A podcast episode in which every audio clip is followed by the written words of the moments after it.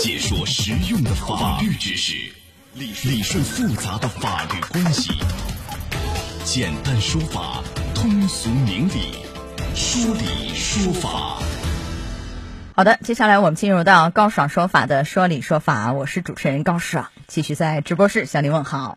列车上呢有霸座的，但是最近在这个杭州火车东站啊，有人霸着那个卖票窗口不走，原因是什么呢？对，就是退改签的那个规定不满啊，于是呢就霸着那儿有半个小时，当然最终被拘了。为什么被拘？涉嫌哪些违法？今天我们来讲一讲。邀请到的嘉宾是北京市京师南京律师事务所韦伟律师，韦律师您好，高老师您好，欢迎您做客节目。这个事儿是这样啊，这个男子呢是买的七月十号从杭州东到聊城的车票，当然从湖州赶过来的时候呢，耽误时间就没赶上车，啊，因为当天呢没有去聊城方向的其他车票了，所以他就在这个东站附近啊住了一宿。七月十一号下午，这个男子再次来到杭州火车站东站退改签的这个车票窗口，想凭昨天的车票改到当天的车次，但是这个窗口工作人员就告诉他呢说。应该是在开车以后的两小时内办理退改签手续才有效。现在已经过了你改签的这个时间和日期了，不可以去改了，没法办了。没想到这个男子就火了，任凭工作人员怎么去劝说，就是不肯离开，足足霸占窗口有半个多小时。当然最后被拘了。啊，这事儿为什么被拘呢？霸座这我们知道，你没有票，显然是不应该啊。这个被拘，霸着窗口，我对你这个不满有意见，我跟你理论沟通一下。似乎呢也有点说得过去，很多人也觉得我依法维权呢，是吧？但是这个事儿为什么被拘？它扰乱的是什么？公共秩序、社会秩序，还是侵犯了哪些权益？您分析一下。呃，这个男子显然他是在不符合改签的情况下，仍然是霸占窗口，而且是强行要求进行改签。这样的行为呢，经过劝阻，他仍然不离开。那么他显然是影响到其他旅客进行一个退改签的一个进程。那么这样的行为。存在着扰乱这个社会公共秩序，呃，显然已经违反了治安处罚法。即使他有道理，比方讲他认为他的两个小时的计算跟窗口回复有不一致的，也可以通过其他的渠道进行投诉解决，而不是通过这种方式啊来影响到别的乘客进行的退改签。否则，可能很多人因为他的一个耽搁，造成了别人本来应当可以改签却无法改签的一种损失。那如果因为他的耽搁啊，后面能改签，因为改签是两个小时以内嘛。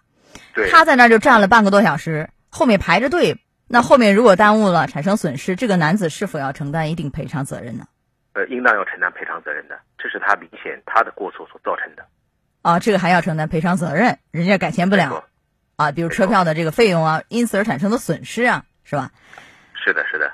扰乱的是社会公共秩序。一般来说，这个行政处罚是怎么处罚呀？五天以下拘留，还是五到十五天、十天的拘留？是怎么一个情况？呃啊，这个期间是都可以，都是由公安机关根据他的实际的情节来做出一个认定。呃，往往会根据他所造成的一种呃影响、一种后果，包括说他教育之后他本人的一种认识、呃悔改的情况，都是要综合考虑的。还有罚款吗？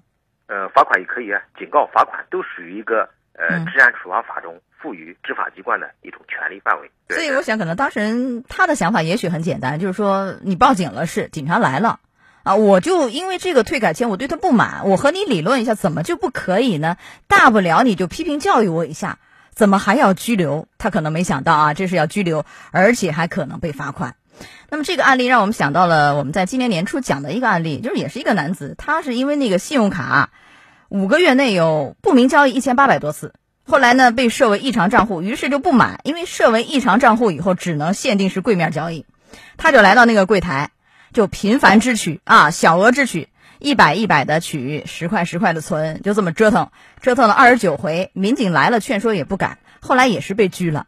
这个其实道理是非常相似的，是吧？就扰乱的是这种银行啊、其他机构的这种社会秩序、经营秩序，是这个道理吗？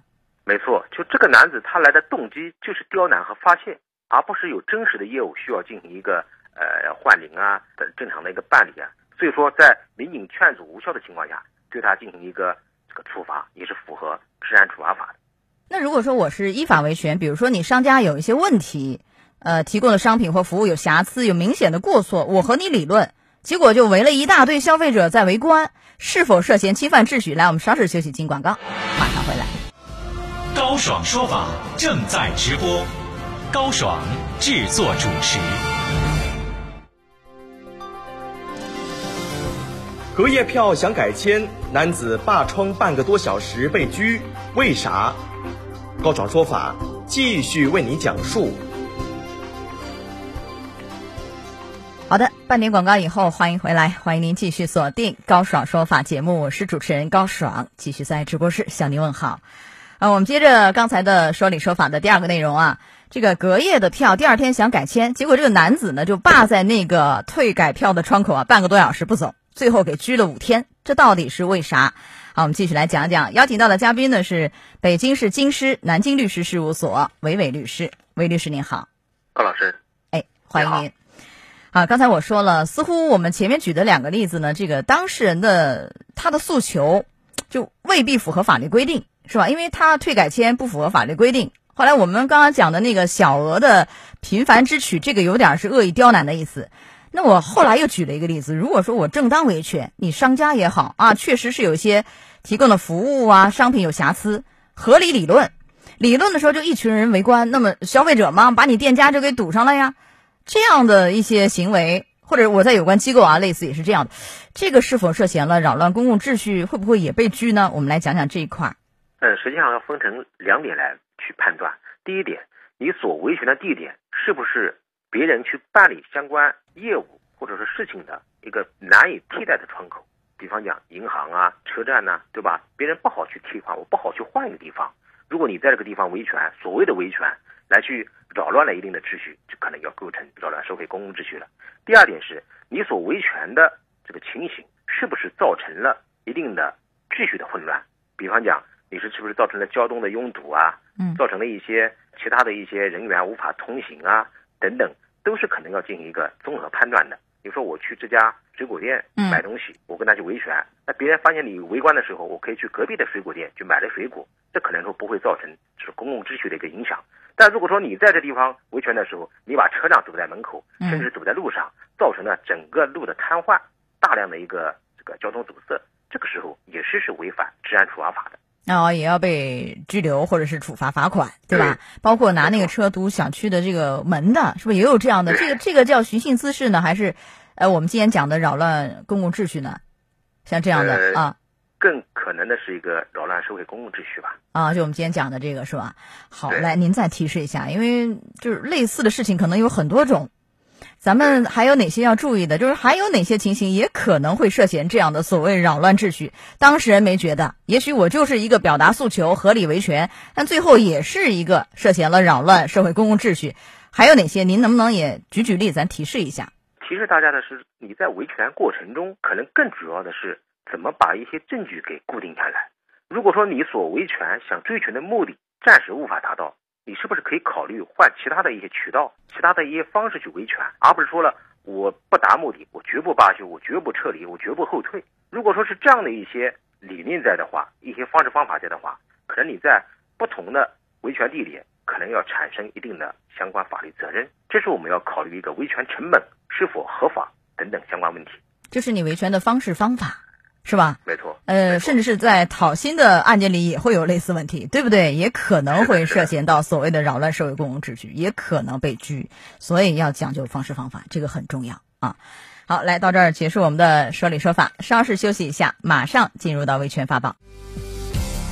高爽说法节目收听时间：首播 FM 九十三点七，江苏新闻广播十五点到十六点；复播。AM 七零二，江苏新闻综合广播，十六点到十七点；FM 九十三点七，江苏新闻广播，次日两点到三点。